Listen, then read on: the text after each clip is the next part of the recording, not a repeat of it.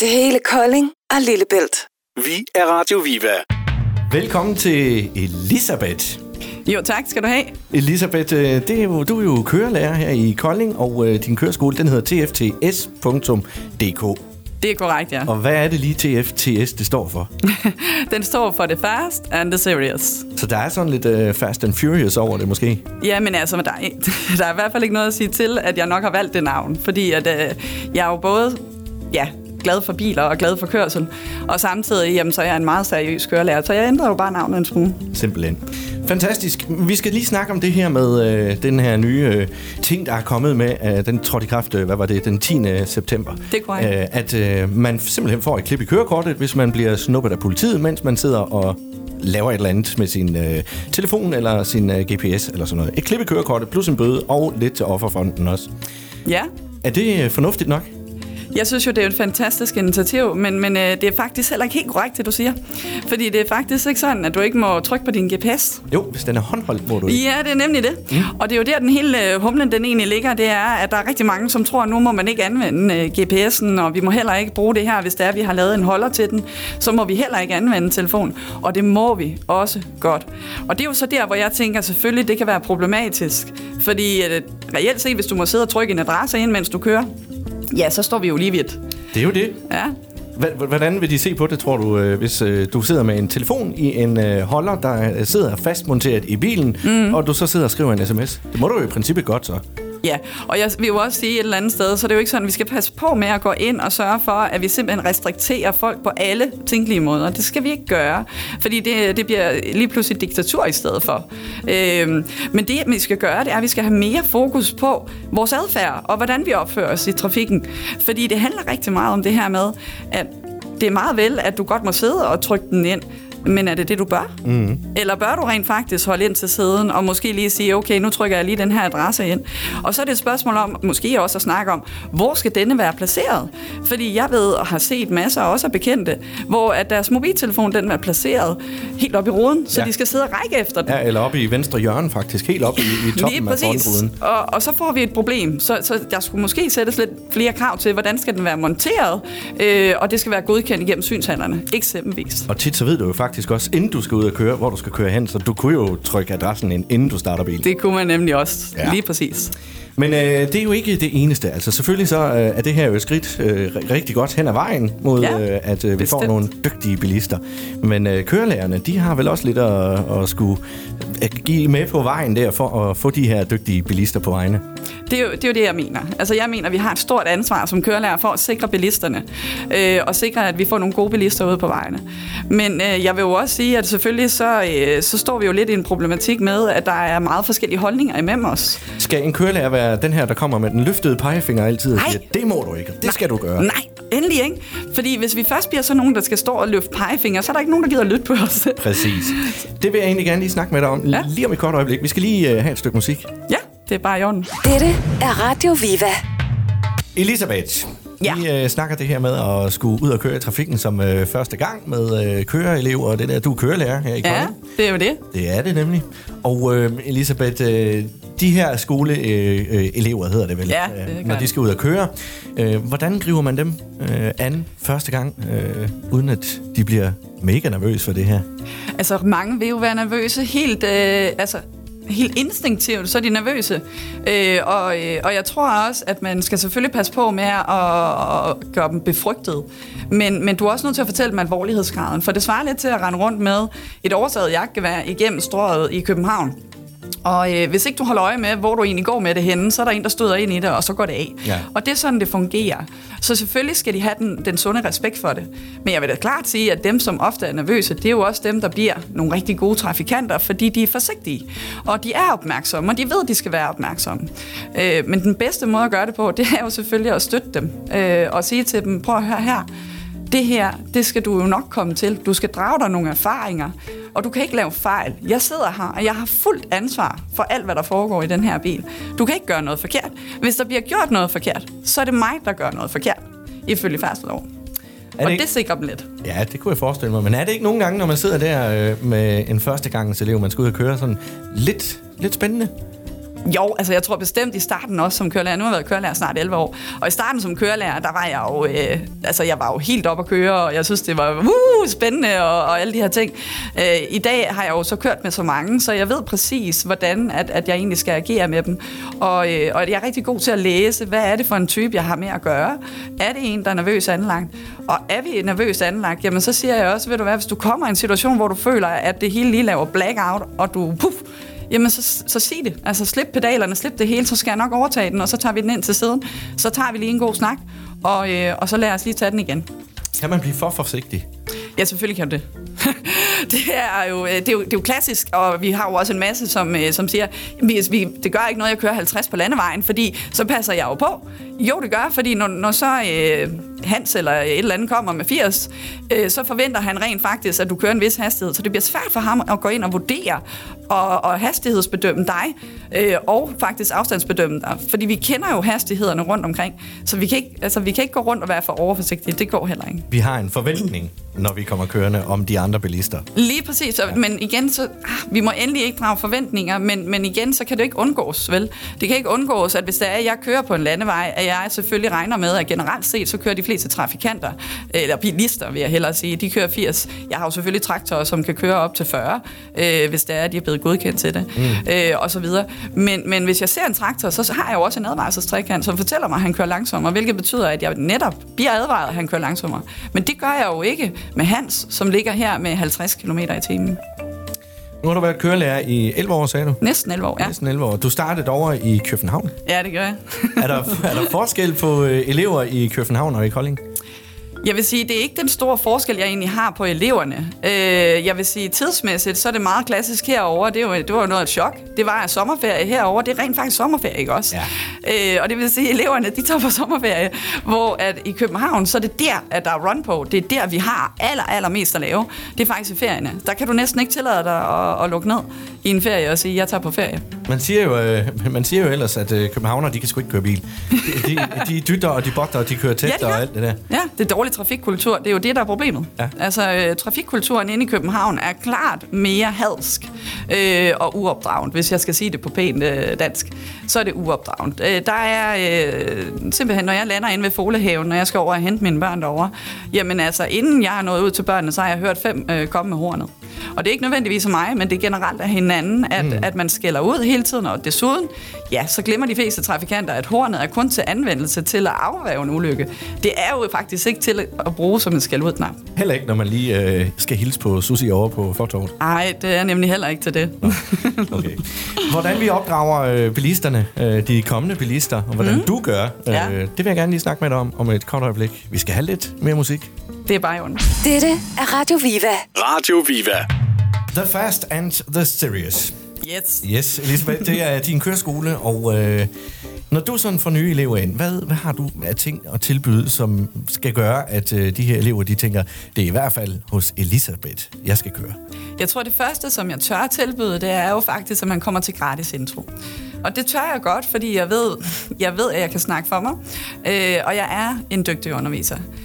Så jeg plejer at sige, jamen prøv at høre, kom til intro, få noget at drikke, få noget at spise, for der er altid snacks.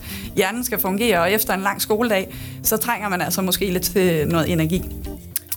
Og jeg tror jo så, at det her med gratis intro, det gør jo også, at eleverne ligesom kan få lov at vurdere og finde ud af, fungerer den her kemi egentlig med mig? Ja, for det er vel vigtigt, altså, at der er en kemi, at det ikke bare er sådan et... Ja, det skal det selvfølgelig også være, men at det ikke bare er sådan et lærer-elev-forhold. Lige præcis. Jeg kunne klikke lidt sammen. Vi skal klikke sammen, ikke også? Og det skal være sådan, at de føler sig trygge ved mig. Hvis ikke de føler sig trygge, og hvis de synes, jeg er en idiot at høre på, så kan jeg overhovedet ikke lære dem noget som helst. Nej. Så er der ingen grund til, at de er hos mig. Så simpelt er det faktisk. Mm. Ja? Og hvad er det, der gør din køreskole specielt i forhold til de andre? Unik. Ja, unik. Ja. Unik, jamen altså, udover at selvfølgelig jeg tilbyder det, så er jeg jo den første i Danmark til at åbne noget, der hedder EUFK, noget trafiksikker uddannelse til bilister, som faktisk er på vejene. Og det vil altså sige alle dem, som har været i kørekort. Sådan en som mig. Ja, lige præcis. Ja, men jeg kan jo sagtens køre bil. Jeg har kørt bil i... 30 år eller sådan noget. Ja, det tvivler jeg slet ikke på, at du kan. Nej, men det er simpelthen et supplerende kursus, du kører ved siden af også. Ja, og det gør jeg jo, altså min opfordring er jo selvfølgelig, at alle skulle tage det. Men først og fremmest har jeg et stort fokus på, at forældrene og ledsagerne i det hele taget til de 17-årige, de skal tage det. Fordi eleverne kommer ind til mig, og så siger de, jamen min mor siger, eller min far gør, eller... og så fortsætter den egentlig dernede af. Mm. Eller vennerne siger, jamen når nu du er blevet rigtig god til at styre det her, så kan du sagtens tage det her sving. Det kan jeg jo tage med 70 kilometer i timen. Ja, det er meget vel. Skal vi lige have noget bedre holdning og påvirkning til de elever, som det er, der faktisk bliver uddannet. Ja. Og derfor så opfordrer jeg jo alle, som er ledsagere, alle forældre, til at man kommer ned og får sådan et EUFK. Altså simpelthen en efteruddannelse. Og det er jo ikke en prøve. Det skal man lige huske. Nej, og det er jo heller ikke en løftet pegefinger. Slet ikke. Det er faktisk, altså for mig, så er det vigtigt, at det er, det skal være sådan, at alle, der sidder i mit lokale, de skal trække på smilebåndet. Ja. Det er faktisk vigtigt. Vi skal trække på smilebåndet, og det må ikke blive alt for seriøst, fordi det skal også være sjovt. Men det skal også være sådan, at vi måske får en aha-oplevelse i stedet for. Og det er det, jeg vil gerne videregive, som jeg ved, jeg giver mine elever, som kommer her, men også til bilisterne i trafikken. Jeg tog kørekort i 1996. Ja, det er nogle år siden. Det er ved at være et par år siden, og jeg er da ikke i tvivl om, at hvis jeg skulle til en teoriprøve i dag, der ville jeg da få lidt mere end bare sved på panden, tænker jeg. Jeg tror, du vil få lidt sved på panden, når det er, vi gennemgår resultaterne. Ja, det er nok der, den er sværest. Det er jo egentlig det, der ligger lidt i den. Altså, jeg har jo undervist ved THC, som jeg dækker i dag, og der har jeg været taxafaglærer. I al den tid, jeg var der, så var der faktisk talt ikke nogen, der kunne bestå de første teoriprøver, som det var de to, selvom de måske havde kørt i 20, 30, 40 år, og nogen måske kun 5 år, nogen måske endda 3 år. Men hele humlen var, at dem, der så måske havde taget kørekort af en eller anden art inden for de sidste par måneder, de kunne måske godt. Mm. Men det handler jo egentlig ikke så meget om, vi kan bestå en teoriprøve. Det handler, kender vi reglerne, og ved vi faktisk, hvordan vi bør færdes i trafikken. Og så handler det om adfærd, holdninger, måden, at vi egentlig opfører os på ude i trafikken, og om vi lige tænker os om, bare lige den enkelt ekstra gang, ja. Bare lidt. Og så den gode indflydelse på... den unge, på der sidder ved siden af. Lige præcis. Ja, ikke? Ja. Fordi at hvis jeg kan gå ind og hjælpe i hvert fald forældrene, de fleste forældre siger jo selv til mig, og jeg kender, ja, og så kommer den unge jo og fortæller mig om, hvordan jeg bør gøre, og så sidder man lidt der, og de fortæller mig om en lovgivning, som jeg ikke kender til, fordi, men den blev vedtaget i 2008. Ja. Er der reelt set nogen af os, der via grundloven går ind og siger, jamen der står jo, at vi skal opdatere os selv på færdselsloven. Mm. Gør vi det? Ja. Ja. Næppe. Jeg gjorde det heller ikke, før jeg blev kørelærer. Ikke? Og det er jo elementært for mig at sidde og læse i færdselsloven. Det er helt elementært. Men for den almindelige gængse bilist, nej, det er det ikke. Der er det jo, hvis man hører et eller andet i radioen, eller ser en overskrift. Nu får du klip i kørekortet, hvis du sidder med din mobiltelefon. Lige præcis. Så ved vi det. Ja. Lige præcis. Og det er jo det gode ved de sociale medier, kan man sige. Ja. Og der er så dejligt stor fokus lige nu på trafiksikkerheden, og på, hvad kan vi gøre for at forbedre det? Hvad kan vi gøre for at forbedre holdningerne og måderne at opføre os på? Kulturen i forskellige byer er jo også forskellige, som vi talte om før. Så en af de måder, som jeg mener, vi i hvert fald kan gøre en forskel, det er at sige, jamen kom ned til sådan en efteruddannelse, kom ned og få nogle teoritimer. Det er både sjovt, det er hyggeligt, det er lærerigt, og jeg garanterer, at når I gør derfra, så vil I tænke bare en lille millimeter mere over tingene. Og hvis I gør det, så kan vi måske redde et liv samlet set. Så er vi rigtig godt hen ad vejen. Så er vi nemlig godt hen ad vejen. Mm. Det er nemlig rigtigt. Når nu man er ude og lærer at køre bil hos dig, ja. Så lærer man selvfølgelig at køre bil. Ja. Det er jo ligesom lidt essentielt i det her. Så jeg plejer jo at sige til eleverne, når jeg samler et lokale, så plejer jeg jo faktisk at sige til dem, hvor mange af jer er kommet her for at få kørekort? Og hvis de så siger til mig, jamen det, alle rækker hånd i vejret, så siger jeg, okay, så skal I gå igen. Og så griner jeg jo selvfølgelig, fordi det er jo bare gas. Men ideen er lidt at sige til dem, fordi I kommer forhåbentlig ikke her for at få et stykke plastikkort. For det er ikke det handler om. I kommer her for at lære at køre bil. Præcis. Og det er det handler om. Tør du køre med mig? Selvfølgelig gør jeg det. Skal vi prøve at køre en tur? Det kunne være sjovt. Helt sikkert. Dette er Radio Viva. Nå, Elisabeth, nu står vi hernede ved bilen. Ja, det gør vi nemlig. Og det skal du gøre. Ja, nu skal jeg ud og køre en tur, Elisabeth. Når man sådan skal ud og have en køreprøve, så bliver man spurgt om en masse ting først også. Ja, man bliver nemlig spurgt om de tekniske ting, og det, som man som fører har ansvar for, at bilen faktisk er i det, der hedder lovlig stand. Ikke? Så vi skal jo undersøge bilen, sikre os, at alting er, som det skal være. Og der er selvfølgelig stor forskel på, har du en ny bil, så er det tit og ofte, at den har en masse indikatorer, som skal fortælle dig, Og jeg siger igen, den skal fortælle dig, hvis der er noget i vejen. Men kan du nu stole på det 1000%? Det kommer jo an på, hvad det er for en bil, tænker jeg. Nej, det er ikke så meget med bil. Nej. Det har noget at gøre med, at vi som bilister, når vi kører på vejene, når vi er fører af et køretøj, så er det vores ansvar at sikre, at tingene er i orden, inden at vi faktisk starter bilen. Så derfor synes jeg, det er vigtigt, at vi også får snakket om det her med, at måske skal vi tjekke den lidt en gang imellem. Og lige præcis, ja, det med udstødningen, som vi jo talte om lidt tidligere, jamen, der er jo mange, der ikke går og kontrollerer den. Og især de unge mennesker, som lige tager en tur over en bump lidt for hurtigt måske, eller også har de måske været en tur i grøften, eller hvad ved jeg. Og så får de ikke lige kontrolleret, at måske den der mørnede rem, som sidder og holder på udstødningen, måske er den faktisk næsten helt gået af nu. Og så går der ikke lang tid. Så det er jo ikke bare det her med, at der skal være blinklys, og der skal være nummerpladelys, og der skal være forlys, baglys. Baglys skal der jo ikke være. Nej, ikke i dagtimerne. Nej. Der er jo noget CO2 i det, som man har sat ned fra statens side, at vi sparer på CO2'en, og det har vi også gjort. Burde vi lave om på det? Altså reelt set, så synes jeg jo, at det kan være et problem netop fordi, at man hører stadig om rigtig mange, som det er, der faktisk får ulykker, fordi at de ikke ser, at der er et køretøj længere fremme, og personen har glemt at tænde det. Så enten så skal det være sådan, at bilerne bliver sindssygt gode automatiseret til at sørge for, at det er tændt i alle nødvendige situationer, også bare lidt regn og dis og tåge, og ikke kun i mørke, fordi det er sådan, sensoren er i dag. Skal jeg som køreelev vide, hvor jeg putter sprinklervæske på bilen?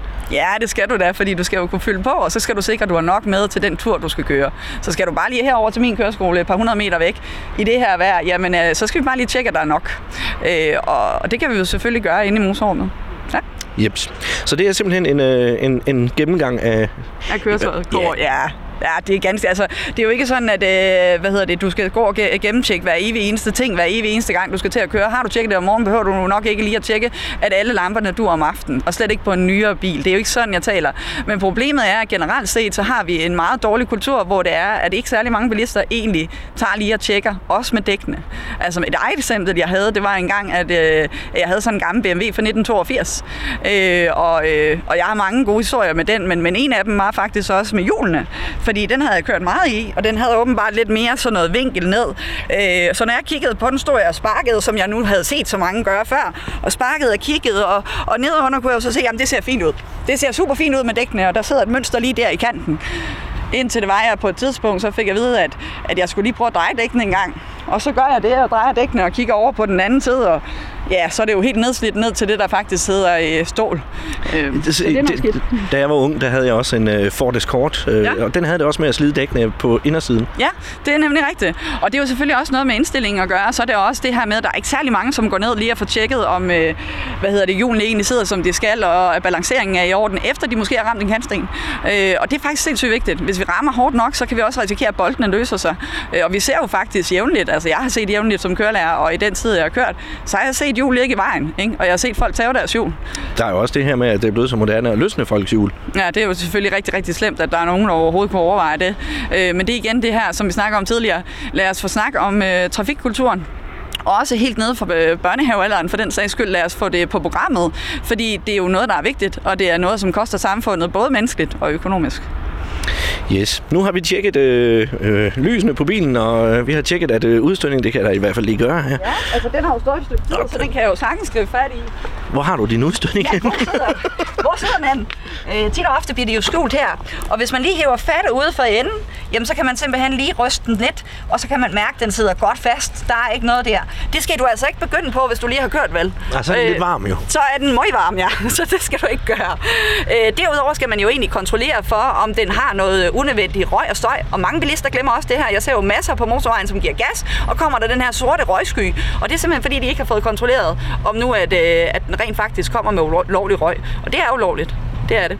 Det er jo meget trafikforurenende. Så, det er jo det. Godt. Skal vi sige, at... Ja. Nu har du jo tjekket den til morgen jo. Så skal vi prøve at hoppe ind, og så... Jeg tænker, vi kører en tur.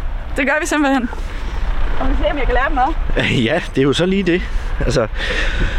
Skal vi se. Det første, du altid gør, når du sætter dig ind i en bil, det er egentlig at sikre, at sædet ryger tilbage. Især som mand. Fordi at, hvis du hopper ind i en bil, og der er kørt en kvinde, sandsynligheden for, at du kan være der, den er bedre. Ja, der er vi jo lidt større, kan man sige. Ja, som regel, så har I da noget mere pondus end de fleste af os. Ja, det er jo det. Godt. Bum, bum. at se. Så er det jo så noget med, at vi må ikke snakke i mobiltelefoner og alt det der. Må vi godt snakke i mikrofonen samtidig? Altså, du må jo principielt jo ikke sidde med en mikrofon i hånden, fordi det er igen noget håndholdt. Så nej, det må du faktisk ikke.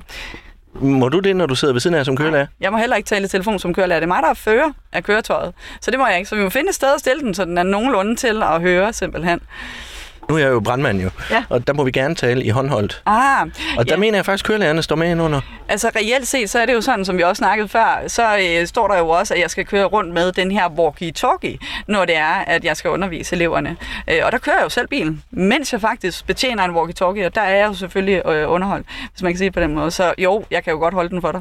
Det kan jeg sagtens. Godt, du får den i hvert fald. Det er i orden. Så... sele på. Sele på og indstil dig korrekt, og så du sidder komfortabelt. Og det er jo noget af det vigtigste, det er faktisk, at vi har indstillet os, inden at vi starter kørslen, ikke? Ja. Ja. Bum, bum. Sådan. Yes. Så er der noget med spejlene. Ved du, at de fleste bilister kan ikke finde ud af at indstille spejl? Det er ret sjovt. Altså, jeg vil jo sige umiddelbart, der er jo du bliver nødt til her. Ja, vi tager den lidt højere op, ja. Umiddelbart, så er der jo en lille størrelsesforskel på du og jeg. Ja, det er der nemlig. Så jeg vil jo sige, der burde jo være en forskel på, hvordan spejlene skal stå også. Ja. Men umiddelbart, så vil jeg sige, de står fint. Okay. Lige på nær den her i midten. Ja, den skal i hvert fald ændres. Ja. Jeg oplever tit af eleverne, selvom jeg har måske Brian på 2 meter, og så har jeg lige pludselig Sofie på 1,58, og der bliver ikke indstillet spejlet. Og så siger jeg til dem, inden de kører, jamen prøv at høre her, det kan godt være, at du synes, du ser det, du skal, men det kan jeg garantere dig, det gør du ikke. Det, I skal vide, når det er, I indstiller spejlene, det er, at man skal se en lille smule af det forreste håndtag, eller hvad man kan kalde det yderste punkt på bilerne. Alle bilerne er indstillet på samme måde, sjovt nok, i hele verden. Så hvis man kan se en lille smule af det forreste håndtag længst inden, i hjørnet mod køretøjet, begge sider, jamen så sidder du korrekt. Så er problemet så bare, den skal op i så høj position som muligt, mens du kan se det. Så det må altså ikke begynde at pege nedad. Det må selvfølgelig heller ikke gå op i luften, men så højt som muligt, mens du egentlig kan se en lille smule af håndtaget. Det er den måde, vi indstiller på. Det kan jeg. Det kan du. Jeg vil så også sige, det er jo ikke den store forskel. Du har også rykket lidt tilbage, så det er jo ikke den store forskel, sådan, når vi sidder her. Så det kunne godt passe. Det kunne det i hvert fald. Super. Tør vi starte bilen? Det tør vi da. Og vi skal slet ikke udveksle nøgler og sådan noget? Det er sådan start-stop, ja. Det er jo så moderne i dag, kan man sige. Ulempen er jo lidt, at så når eleverne går ud og køber en bil, hvor det er, den faktisk har nøgle. Slukker lige her. Det var sjovt nok også, Viva. Ja, det var dejligt. Så sker der jo faktisk det, at de ikke ved, hvordan man egentlig starter bilen. Fordi så sidder de jo med den der nøgle. Og hvordan starter man så en bil, når en bil er gået i stå? Så derfor er det også vigtigt for mig at fortælle eleverne, at normalt så er det sådan, at vi drejer nøglen tilbage. Altså vi tager koblingen ned og holder på bremsen, drejer nøglen tilbage og frem igen, før vi kan starte et hvilket som helst køretøj, hvis den har en nøgle. Men ellers ja, så har vi jo start-stop-funktionen i den her. Ja. Nå, men vi skal ud og køre, og så... hvordan gør vi? Du siger bare til højre og til venstre, og hvad vi skal, eller hvad? Ja, jeg skal nok fortælle dig, hvilken retning vi kommer til at køre. Jeg kan se, at du har pedaler derovre. Ja, og helt på automatik, så sidder jeg simpelthen klar med koblingen. Vi sidder ret ens, kan jeg sige. Det er simpelthen sådan en ren vane der, ikke? Vi kører ingen steder, før jeg er klar. Det er helt sikkert. Okay. Men så slemt er det skam heller ikke. Hvis jeg tager benene tilbage under kørsel, så kan du i hvert fald være evig forvis om det, fordi jeg føler mig tryg. Okay. Så jeg siger altid til mine elever, hvis I oplever, at mine ben rører tilbage og ikke sidder i position i beredskabsstilling, så er det simpelthen, fordi du kører fint. Hvad gør du som udgangspunkt, når I starter? Der er næsten altid med. Altså næsten altid, lige indtil de sidste par lektioner, vi egentlig kører op mod køreprøven, fordi der er det klart, der forventer jeg, at de kan køre bil. Jeg skal reelt set kunne lukke øjnene, og så skal de kunne køre. Er du nervøs? Nej, det er jeg faktisk ikke. Nej. Det her, det er jo der, hvor jeg er vant til at være. Ja, det er jo det. Jeg er lidt nervøs. Hvordan med lys? Tænder det selv her? Ja, altså vi har jo igen det her med, at der kører på automatik, og som jeg snakker om derude, så har vi jo den her op, der skal registrere, hvis det er regn eller lignende. Og på nuværende tidspunkt har vi egentlig et okay vejr, der er ikke dårlig sigtbarhed eller lignende, så vi holder den over på den, der hedder auto. Lige præcis. Godt. Så vi er faktisk klar til at rulle nu så? Du er rent faktisk klar, ja. Du har jo selen på, og det har jeg også. Det har jeg. Er det dit ansvar egentlig at tjekke, at jeg har selen på? Hold da op. Ja, det er det vel. Nej, det er det. Det kommer an på, hvor gammel du er. Det er nemlig rigtigt. Ja. Ja, lige præcis. Så alt, hvad der er 15 år derunder, det skal du faktisk sikre, at de selvfølgelig har sele på, og børnene så er det i det korrekte autosæder. Men du har ikke ansvar for andre, men til gengæld kan jeg sige til dig, at du kører forhåbentlig aldrig med nogen, som ikke har sele på. Nej, det kunne ikke falde mig ind. Nej, fordi altså, ulykkerne, der sker, jamen, de er jo fatale. Fordi hvis jeg sad her uden sele, og der er en, der stod ind i os, ja, så hvor ryger jeg så hen? Ja, du ryger jo lidt længere ud, end jeg gør. Jeg ryger. Hvis de kører ind fra siden her, så ryger jeg ind i dig. Ja, så kommer vi tæt på hinanden. Og med den hastighed, som vi måske bliver påkørt af 80 km i timen, lad os tage den antagelse, så vejer jeg ikke længere måske de her, hvad skal jeg sige, måske 60-65 kilo. Nej, jeg vil så komme op på en vægt, der vil svare til, at jeg vejer måske 500 kilo, når jeg rammer dig. Tror du overlever det? Ikke ret meget, nej. Nej, det er nemlig det. Så, men lad os komme ud og køre. Ja. Det tænker jeg.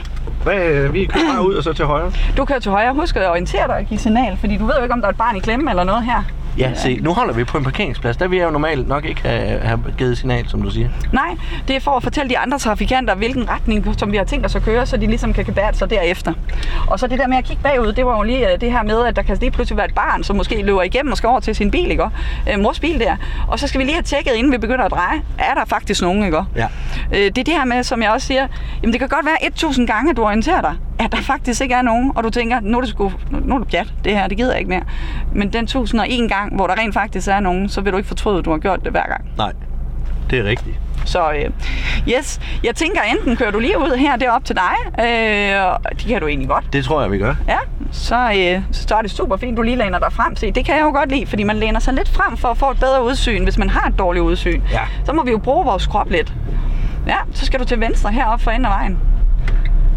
Super fint. Du havde ikke lige en orientering med dig. Nå, det skal jeg gøre, inden jeg sætter blinker på. Ja, fordi hvis der sidder nogen bag dig, hvis nu du har en motorcykel, nu det her er måske ikke så relevant lige her, eller en eller anden, der i hvert fald tænkte, de skulle udenom dig, jamen så er problemet lidt, at du egentlig ikke har vist, hvor du skal hen. Og så trækker du automatisk også lidt tættere ud til venstre, lagde jeg mærke til. Ja. Og de 15 cm, det svarer faktisk lovmæssigt til et vognbaneskift. Så altid lige sikre dig, at der er nogen, før at vi egentlig også giver signalet. Ja. Yes. Men så venter vi jo lige lidt. Ja, fordi du har ubetingerigepligt. Det er nemlig det, jeg har. Så skal jeg spørge dig, hvis du kommer med 80 km i timen, og du kommer til en vej, hvor det er, at du reelt set kan se 1 kilometer til højre og 1 kilometer til venstre, må du så fortsætte med 80 km i timen? Ud for ubetingerigepligt, vel at mærke? Nej. Må du ikke det? Nej, det tror jeg ikke. Du kan jo se dig frit 1 kilometer til højre og 1 kilometer til venstre. Du må gerne holde dig i højre vognbane. Du skal til højre op i lyskrydset længere fremme. Okay. Nu satte jeg blinket i gang igen først. Ja, det gjorde du nemlig. Hey. Og så skal du jo ind og følge tæt ind til højre. Ja. Så du skal lige få bremset mere ned og sikre, at du kommer til kantstenen. Og så det der med, at du egentlig flytter dig mere og mere, så skal du egentlig lave en ny orientering. Sidste orientering i højresving er alt afgørende, som jeg kalder den. Ja, nu skulle du til højre, og højre fandt du lige ud af. Men det er også fint, det må du gerne. Du skal ind til kantstenen. Ja. Ja, mor. Nu skal jeg fortælle dig, hvorfor vi tager ind til kantstenen. Årsagen er ikke så meget det her med, du kan jo se, der er cykelsti, så det er jo ikke fordi, vi skal lukke af for cyklister her. Nej. Årsagen er, at ham der nu, hvad ser han i sit sidespejl? Ja, nu ser han jo også. Ja, kan han så se ned langs cykelstien? Nej, det kan han faktisk ikke. Lige præcis. Så det er formålet med altid at komme ind til højre. Helt ind, klin dig selv op af kantstenen, hvis du kan. Ja. Så har du det bedste udsyn. Og altså den bedste mulighed for at undgå en ulykke. Og du holder dig bare her tæt til højre. Sådan der. Super. Puha, det er hårde løjer her. Nå, der kommer jo lidt skiltning her. Og det er jo vigtigt, at vi altid er opmærksomme på skiltningen. Og hvad er det der for et skilt, der kommer her? Det er sådan et skilt med en lastbil og en rød streg henover. Og den? Og den, det er en vognbane, en snævring. Det hedder en sammenflætning. Ja. Er det fælles ansvar det her, eller er det dem derude, der skal passe på, fordi det er jo deres kørebane, der forsvinder? Det er fletteregel. Det er fletteregel, nemlig rigtigt. Når der slettes, skal der flettes. Sådan. Så oppe i lyskrydset heroppe, der vil jeg egentlig gerne have dig en tur til venstre. Ja, du skal holde for bussen. Skal jeg det? Ja, du skal nemlig. Det er jo nogle regler, der er blevet lavet. Jeg tror, det var 8-9 stykker. Du må være mig svar skyldig 100%. Men du skal til venstre oppe i lyskrydset. Ja. Men der er det jo faktisk sådan, at vi skal holde tilbage for linjebusser, når det er, at de giver signal. Og mange tror jo, at busserne er blevet rent sindssyge, fordi de bare kører. Men faktisk har de fået lov til det. De har fået lov til at give signalet, og så skal de bare køre. Jeg troede faktisk, det var sådan en venlighedsting, man gjorde. Blandt andet over i København, hvor der er masser af biler, og man skal hjælpe dem med at komme videre for at nå køreplanen. Når vi giver signalet, så er det jo generelt set, så bad de tit inde i København, jeg husker det virkelig godt, så gav de signalet, og der var ingen bilister, der stoppede, fordi de havde det ikke tid til, vel? Nej. Folk har travlt. Ja. Og problemet var så, at de her linjebusser jo, jamen de skulle komme hver 4. minut, men der kunne gå en halv time, før der kom en bus, fordi den blev ikke lukket ud. Ja. Så gav man reglen til, at busserne, de må faktisk give signalet, sæt i gang, og så er det dit ansvar at stoppe og bremse. Og det er jo der jo rigtig mange, der så synes, at der må jo ske et eller andet med kulturen med busserne, fordi nu kører de bare, og de passer ikke engang selv på. Nej, for de har fået lov. Ja. Okay. Og hvis du ikke er oppe på siden af dem, så skal du altså holde for dem. det er de nye regler. Okay. Det er jo blandt andet noget af det, jeg siger, jamen det er jo vigtigt, at folk ved det. Jeg sover næsten. Ja, du sover. Det er godt, vi har skilt på taget. Det er jo det, og vi sidder jo faktisk og er uopmærksomme, hvis man kan sige det på en måde, fordi vi sidder og kommunikerer om trafikken, ikke også? Så et eller andet sted er der ikke noget at sige til, at du sidder og kigger på mig, når jeg taler til dig. Og det viser jo bare igen. Øje stadigvæk, jo. Ja, det er jo bare igen en af beviserne på, hvor vigtigt det egentlig er, at vi har fokuset på trafikken. Ja, det er super fint. Sådan der. Og der er det jo vigtigt, at hvis man tager sådan en der, hvor det er, at man sådan lige ved, at man kan nå over, ja, at man faktisk kender bilen godt, ikke? Et venstresving. Ja, lige præcis. Sådan en venstresving der. Der skal du være ret sikker på, at du rent faktisk kender din bil, hvis det er, at du skal køre afsted på den måde. Fordi som du så kom der jo en modkørende kort tid efter. Ja, og havde du ikke været tjep på speederen og på koblingen, jamen så havde du haft problemer. Så vi må aldrig nogensinde tage en chance, som det er, vi på nogen måde bare en millimeter tænker, det kunne gå galt. Den må vi ikke tage. Nej. Så det ved du det. Ja. Så er der det her med 2 hænder på rattet. Og hvorfor er det, vi har det? Jamen det er fordi, så kan vi hurtigt reagere. Det er jo også en af grundene til, at vi ikke må have håndholdt mobiltelefoner, ikke? Og det er jo 10 minutter i 2. Så de er 10 i 2, kvart i 3, der er mange kære navne til det. Okay. Det er efter rettets indbyggelse, vil jeg sige. Det er den måde, jeg gør det på i hvert fald. Så jeg vil sige, at tommefingrene må godt hvile der. Det er jo en god idé. Ja, det er lidt behageligt. Også. Ja, det må godt være behageligt at sidde med rattet. Ja. Og vi må endelig ikke spænde. Det er jo den værste faktor. Til venstre her i krydset, så du orienterer dig og giver signal. Yes. Og så placerer vi os altid tæt på kantlinjen. Det er nemlig rigtigt. Sådan der. Og så er det, at du først starter drejningen der. Perfekt. Og se, det er jo fordi, at et eller andet sted skal vi vende på, vores venstre forhjul ligger ud foran den vej, vi går ind på. Gud ved, hvor mange der egentlig skærer de her venstresving, når det er, de kører ind til en ubetinget, ikke? Ja. Så skærer de lige venstresvinget, og der sker rigtig mange ulykker i det her. Og det er fordi, at folk glemmer det der, og så tager de lige, når jamen, der ser ud til at være plads. Vi starter drejningen en tand for tidligt, og det kan altså være fatalt i sidste ende. Ikke nødvendigvis så fatalt, at vi taler alvorlige ulykke, men vi taler i hvert fald en del om kostelige skader på køretøjerne. Ridser hen ad siden og alt det der, fordi man lige får en forhænden. Så kom du slet ikke så hurtigt frem, for nu skal du stå og udveksle trykforsikringer og Top Danmark, og jeg ved ikke hvad. Ja. Så det går jo ikke, vel? Se, op i den her rundkørsel, der kommer herop, der vil jeg gerne have dig ud af den, der hedder V3. V3? Ja, jeg vil gerne have dig ud af afkørslen, der hedder V3. Så hvis du lige kigger deroppe på oplysningstavlen en gang, så kan du se, at vi har først og fremmest et højresving, vi ikke skal bruge til noget. Så har vi første vej, anden vej og så tredje, fjerde vej. Ja. Så hvordan vil du placere dig? Det ser du så på den næste oplysningstavle. Ude til venstre. Det er nemlig korrekt. Sådan der. Og det gør vi altså med alt, der sådan fysisk set også hedder lige ude i en rundkørsel principielt. Hvad der er fysisk set lige ude, må man godt, ved mindre det er angivet anderledes. Så det er altid sådan, lovgivningen siger et, og så overruler vi altså med pyramiden. Så kører vi op på skiltningen, der kan overrule lovgivningen, og det kan afmærkning på kørebanen også. Og så har vi til sidst lyssignalerne, eller ikke til sidst, fordi politiet er altafgørende, men ellers er der så lyssignalerne. Og så politiet. Er vi danskere ikke lidt dårlige til at køre i rundkørsler generelt? Jo, er du ved mig? Det er noget, jeg godt kunne tænke, om vi bevæger til. Det kunne jeg virkelig godt. Se, her der havde du en mulighed faktisk for at følge kanten ind. Men nu skal du så have lavet dit vognbaneskift, så du skal se at få kigget, orientere dig og sikre, at du kan komme ind. Og så skal du placere dig ind mod højre, og så reelt set skal signalet først komme her. Nå, ja. Også når jeg skifter fra den inderste. Du giver jo signalet for, man kan sige, du har lige noget her, du skal være opmærksom på. Ja, det var nemlig en sammenflætning. Sådan der. Jamen altså, det der er egentlig i det er, at vi siger, at vi skifter vognbanen før, og så giver vi signalet derefter, så du ikke kommer til at give signal ind for tidligt. Fordi så er det jo, folk tror, de kan køre ud, og det er også derfor, vi ikke giver signal ind af tankstationer eller andre offentlige steder. Du skal til venstre nede i krydset her. Ja. Eller andre offentlige steder, hvor man kan sige, at der er meget trafik, fordi så risikerer vi, at folk vil køre ud, når de ser det. Ja. Godt. Sådan der. Så din betjening af bilen er jo super god, der er jo ikke nogen problemer, og du er faktisk meget opmærksom på skiltningen. Jeg tænker også, måske du er en lille smule mere opmærksom, fordi du ved, du sidder med mig i dag. Det hjælper nok lidt på, tænker jeg. Nej. Slet ikke. Elisabeth, sådan, nu kører jeg faktisk for stærkt. Jeg skulle lige til at sige, men hastigheden er du ikke særlig opmærksom på. Så ja, vi kan hurtigt komme til og det er også fordi, det er en ny bil, jeg ikke er vant til, og man mærker ikke hastigheden ens i 2 biler. Nej, men hvad er det så? Det er din pligt. Hvad er din pligt så? Jamen, det var det, jeg gjorde. Jeg kom til at se speedometeret. Ja, nemlig. Kig på speedometeret, ikke også? Og det er det der med en gang med mig også at sige til sig selv, hvis jeg kører et nyt køretøj, så ved jeg jo godt, det er anderledes at betjene. Så jeg ved jo godt, jeg skal være mere opmærksom, når det er, at jeg sætter mig ind i det køretøj. Det er jo ligegyldigt, om det er et gammelt eller nyt. Det er bare et spørgsmål om, er det nyt for dig? Jamen, så skal du være mere opmærksom. Ja. Op i lyskrydset længere fremme skal jeg have dig en tur til højre. Til højre? Ja. Yeah. Det er modsat. Alrighty. Pas på hastigheden igen, min ven. Hold da op. Godt.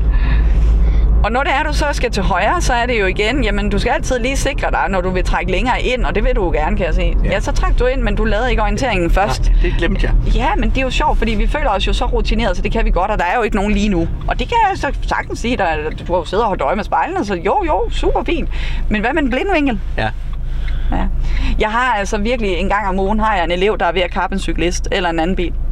En gang om ugen, og det er altså ikke småting. Simpelthen fordi... Nu sidder ham der foran for eksempel og sover. Ja, han sidder og kigger i sin mobiltelefon. Ja, det var nemlig det, han gjorde. det giver faktisk et klip i kørekortet. Det gør det her. 1.500 kroner i bøde og lidt til offer. Ja, lidt til offerfonden, lige præcis. Og det synes jeg jo er fantastisk. Jeg bliver jo også så ked af det, når folk brokker sig over, at de har fået en bøde for at køre 2 kilometer for stærkt, eller hvad det nu er. For det første ved jeg, at politiet, når de nu sætter de her op, jamen så registrerer den intet, før du er over 56 km i timen. Så det vil sige, at den registrerer dig jo ikke, med mindre at den har mærket, at du var på 56. Så kan det godt være, at du nåede at bremse, og du så nåede ned. Så nu tager den billede, og så kan det være, at du måske lige ender med den der procentmæssigt, at det kun er 1-2 kilometer. Hvorfor skulle du have en bøde for det? Jo, for reelt set, jamen så har den ikke været aktiveret, før du er over 56. Så, og så har det sådan her, når det er, du så endelig skal betale sådan en bøde, skal lige siges, jeg er ikke heldig, det er også sket for mig, også for nylig. Så skal du egentlig bare tænke, ligesom jeg gjorde, nå, det var da egentlig dejligt. Så kan jeg jo betale lidt for de ulykker, som det var, det kunne have forårsaget. Ja. Ja, og på den måde er jeg i hvert fald med til at støtte, at ulykker generelt set koster samfundet 17-18 milliarder kroner hvert år. Og det er jo ikke, altså... Det er jo sindssygt mange penge. Det er virkelig mange penge. Det er ikke småting, det her. Og det tror jeg ikke, de fleste tænker over. De tænker over, at vi har ikke så mange trafikdræbte mere. Nej, men vi har stadig mange, der kommer alvorligt til skade. For problemet er jo så, når de ikke bliver dræbt, så ofte desværre, så ender vi jo så også med, at det måske er alvorlige skader, de har, som er livsvarige behandlinger og meget andet. Så vi skal altså være mere opmærksomme, og vi skal passe mere på hinanden og os selv. Godt.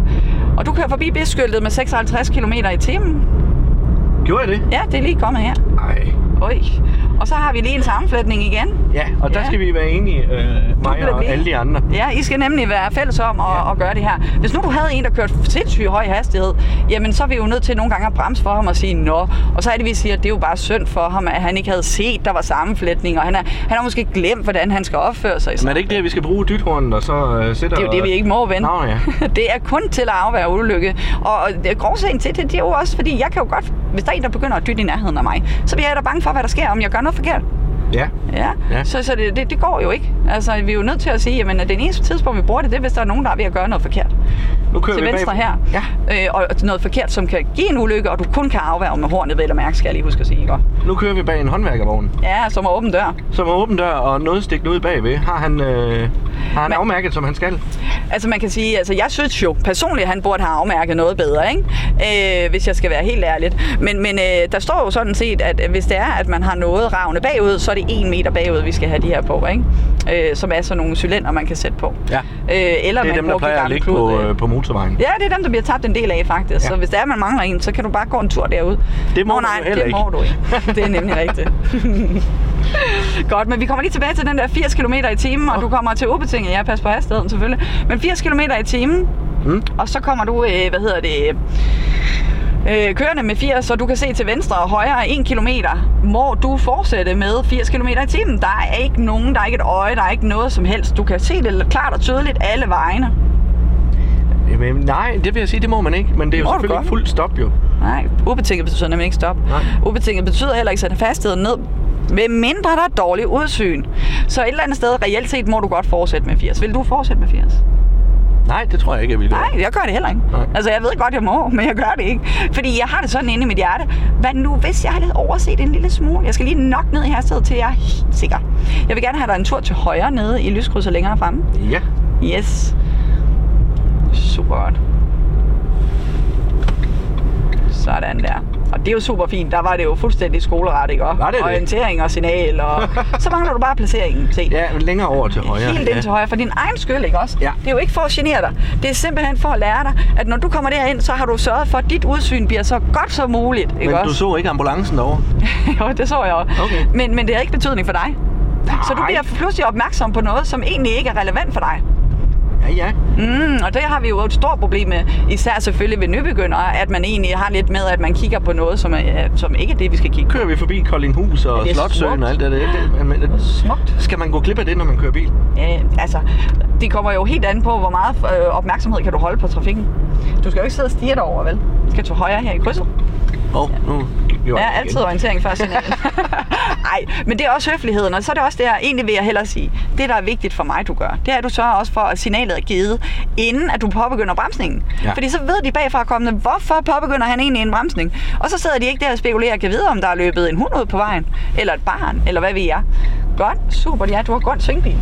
Sådan der. Din orientering er jo super gode, altså. Der jeg har jo kørt bil længe jo, faktisk. Ja, men det er jo fantastisk og dejligt at se, fordi det er så vigtigt. Det er jo orienteringerne. Ja. Men altså, jeg har jo sådan en holdning lidt, som jeg plejer at sige. Prøv at høre her. Når der er sket en ulykke mellem to mennesker, der er stødt ind i hinanden, så prøv at forhøre dem alle sammen. Samtlige af de her, der vil altid være en af parterne, der siger den her sætning. Jeg så ham ikke. Ja.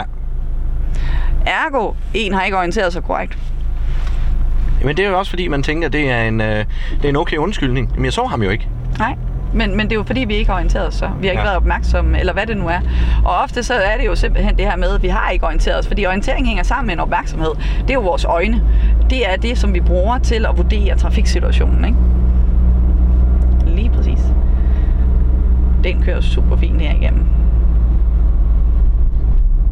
Sådan der.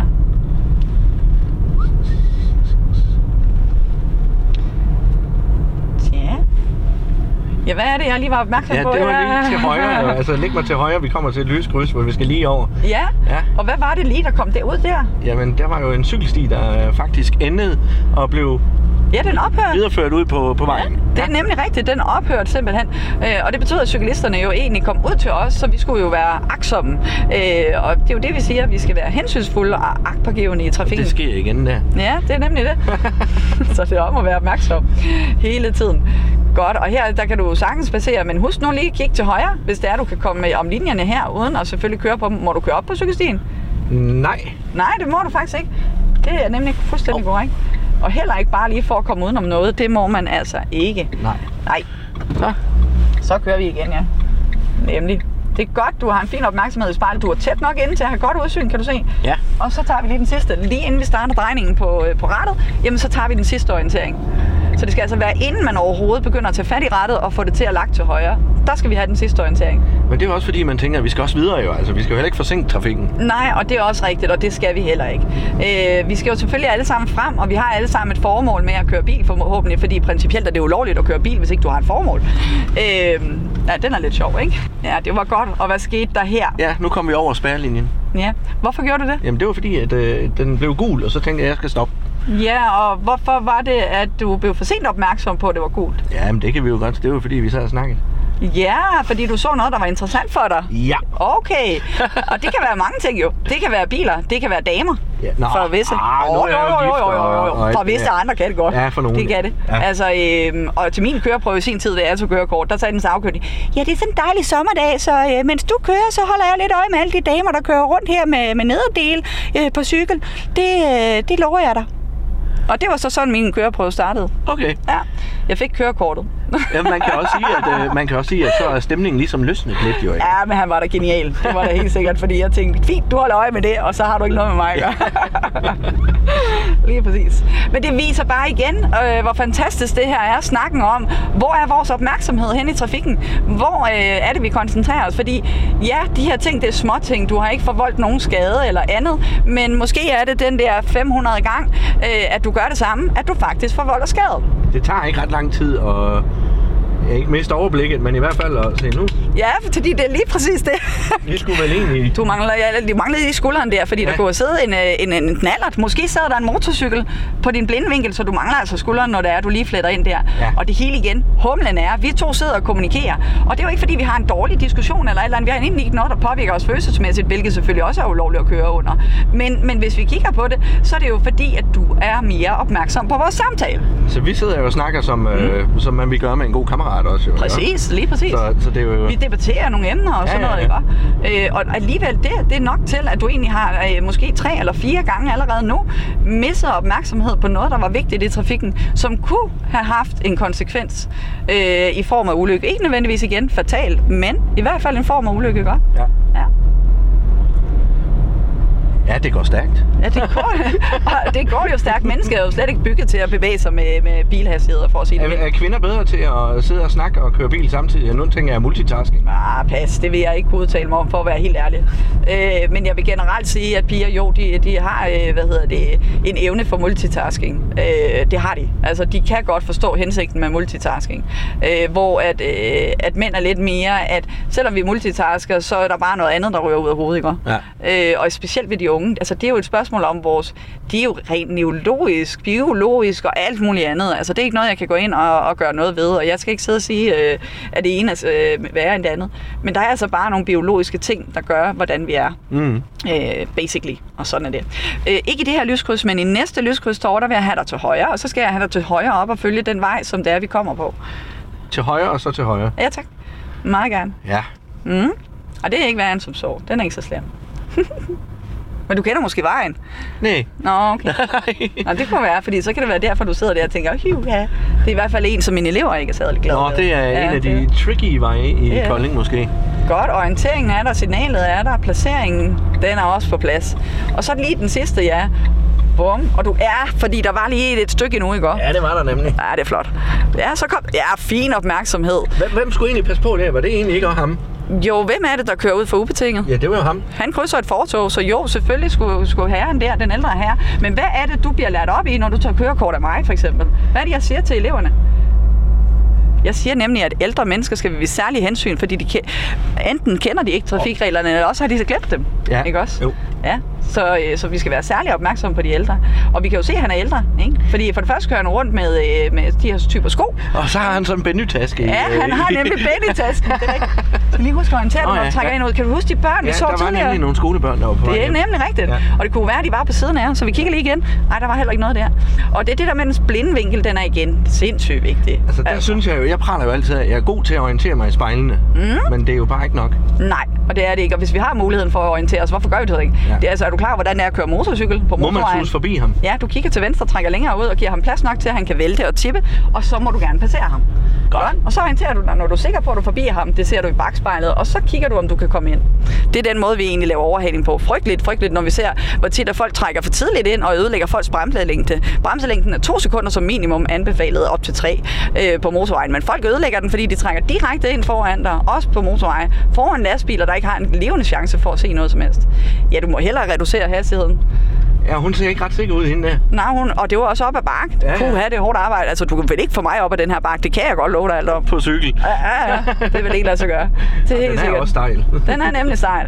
Og hver gang du trækker ind og ud, så skal jeg jo bede om, at du lige husker at være lidt opmærksom. Ja, fordi vi sidder og snakker her, så er du rigtig opmærksom på spejlene. Ja, på spejlene. Nej, jo, mere på spejlene end på de blinde vinkler. Ja, problemet er, når vi kommunikerer, så snakker vi om cyklisten, vi kigger mere på cyklisten osv. Og så ender du jo egentlig i en situation, hvor du måske har mistet fokus bare et splitsekund i dine spejle, hvilket kan være nok til, at en cyklist egentlig har overhældet dig højere om, og nu ligger på siden af dig. Ja. Og det er der, det går galt. Kigger vi igen. Trækker ud, ja. Sådan. Fantastisk. Ja, der er dårlig udsyn her, så vi skal lige være sådan lidt forpasselige med modkørende. Sådan der, og så trækker vi ind igen. Jeps. Altid holde så langt. Kryds, jo. Nej, det er svært at se, og især i det her solskinsvejr, ikke? Det var bare diesel. Der mangler diesel. Okay. Det skal du nok klare.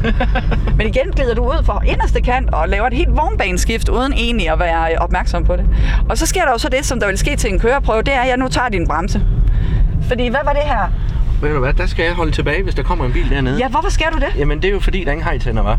Ja, så hvilken type vigepligt var det, vi brugte? Højere vigepligt. Det er korrekt. Og den glemmer mange bilister altså også at være opmærksom på, at når vi kører i boligområder især, så møder vi altså tit de her højere vigepligter. Og det var derfor, vi skulle den her vej forbi. Selvfølgelig var det der. Ja. Du tager en tur til venstre her nede i krydset. Er det kun ved... ja, det er jo kun ved... Du holder højre side, ja. Ja. Men det er kun ved at holde øje med, om de har hajtænder eller ej, at man kan se, om der er højre eller venstre. Ja, altså igen, så skal det jo... Inde i København er der jo rigtig mange det, jeg kalder snydeveje, ikke? Så det er jo rigtigt... Har du kørekort, har du altså kørekort til hele landet. Så det betyder, at du skal kunne køre i København. Ja. Du skal altså også kunne køre i udlandet, hvis det er helt korrekt. Nå, men derinde har vi nogle snydeveje, hvor der godt kan være nogle brosten, der ligger, og så tror man, at det er ubetinget. Men alle vejene har måske et par brostenens rækker, og det er altså ikke nok til at gøre den ubetinget. Så det er ikke en af de ting, der gør den ubetinget. Det gør det heller ikke af hajtænderne, men så skal den være hævet op i niveau med fortov og cykelsti, så er den også ubetinget. Så der er altså nogle andre regler, og vi er nødt til at kende de her regler, hvis vi skal kunne færdes i trafikken sikkert. Du må gerne tage en tur til venstre her i lyskrydset. Ja. Ja. Ja, og jeg lægger mærke til, at du ikke giver signal. Hvordan kan det være? Det er fordi, at så kan man forvirre folk om, at man vil til venstre af vejen, der faktisk er midt i svinget. Det er nemlig lige rigtigt. Op til krydset. Ja, det er nemlig rigtigt. Så det er jo super fornuftigt, det du gør. Så lægger jeg også mærke til, at du lægger en rigtig god afstand til forankørende. Ja. Ja? Det er en Ford. Det er en... Sådan der. Var det mig, der blev dyttet? Det var dig, der blev dyttet efter det her. Hvorfor? Du var ikke hurtig nok til at komme ud og krydse, synes personen. Og det er jo det, mine elever oplever rigtig, rigtig ofte. Vi tager lige til venstre igen. Vi til venstre, ja. Det bestemte fordi... jeg så lige. Ja, og hvorfor gjorde du det? Jamen, det var fordi, jeg var uopmærksom. Ja, præcis. Så du landede i et venstresving, og så må man bare tage venstresving. Ja, ja. Vi kan jo ikke begynde at køre lige ud her. Nej. Det kan vi altså ikke. Så nogle gange lander vi forkert, så må vi altså bare lige fuldføre det, vi gør. Heldigvis i dag, dagens Danmark, så har vi jo... Ja, det er super fint. Du er opmærksom på fodgængere og kigger bagud. Og det er jo vigtigt, at vi lige kigger bagud i venstresvingen om de der fodgængere, der kommer løbende, ikke? Og vi kigger lige her til højre, og så trækker du retur til højre, fordi altså ifølge loven, så skal du behøver altså ikke give signal. Det er mere forvirrende end godt er. Er det rigtigt? Ja, det er det da. Nå, jeg troede faktisk, at det skulle man gøre. Jeg ville da tro, du skulle ind til højre lige pludselig og skulle ned til vagter. Ja, så var jeg blevet ved med at blinke jo. Jamen, det gik da alt for hurtigt. Så inden for byen giver vi helst ikke signal, med mindre at det bliver sådan noget nødvendigt. Det betyder, at vi beder om assistance. Ifølge loven, så er det jo sådan, når vi kører parallelt med bilisterne, jamen så må vi ikke være til fare, unødvendig ulempe, men godt være til nødvendigt. Det vil sige også, hvis jeg sætter i gang eller laver vognbaneskift eller lignende, jamen så må jeg godt bede om assistance med signalet, hvis jeg har brug for assistance, men kun i det tilfælde. Og jeg må ikke tro, at jeg får lov til det, bare fordi jeg har givet signalet, ligesom bussen. Nej. Hvor at imod, hvis det er, jeg gør noget i et venstresving eller noget, så kører jeg under den lovregel, der hedder fare og ulempe. Hvilket betyder, at der er ikke noget, der er nødvendigt af det, du gør, så du må bare ikke gøre noget forkert. Slutbrud. Skal du ikke give plads til en, der, hvis du kører, lad os nu sige motorvej for eksempel? Ja, og personen giver signal for at komme ud? Ja. Nej, det skal du ikke. Nå. Og det er der mange, der tror, fordi de har den der holdning. Nu har jeg givet signalet, så nu skal du lade mig komme ud. Nej, det er busserne, der har fået lov. Det har vi ikke. Så det må vi altså passe meget på med, at signalet har ikke givet os tilladelsen til og egentlig lave vognmænd. Flot orientering her i sammenflætningen. Dejligt at se. Flot. Og du er selvfølgelig særlig opmærksom nede på fodgængerfeltet hernede, som egentlig er blevet fjernet lidt. Ja, nej, det er ikke ret godt markeret, kan man sige. Nej, det er det nemlig ikke. Det er det ikke. Og det er jo det, du havde fået advarsel om, at der manglede ved kørebanestriber. Det fik du lidt tidligere. Stod lige før, ja. Ja, det gjorde det nemlig. Hvis nok, ikke? Nå. Det tror jeg. Følger høj kant.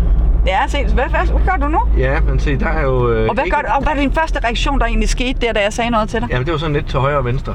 Yes, og udover det, så bremser du. Ja. Ja, og det sker jo ofte også for mine elever, det der. Det sker jo faktisk, at de simpelthen, når de ved, at de skal lave vognbaneskift eller sammenflette, så træder man på bremsen. Man slipper i hvert fald speederen. Mm. Og det er ikke hensigtsmæssigt jo, fordi så kan vi i hvert fald ikke skifte. Nej. Fordi hvis det er, vi pludselig kører mindre end den tilladte hastighed og hvad de andre trafikanter kører, så får vi et større problem med faktisk at komme til at samarbejde med andre trafikanter. Ja.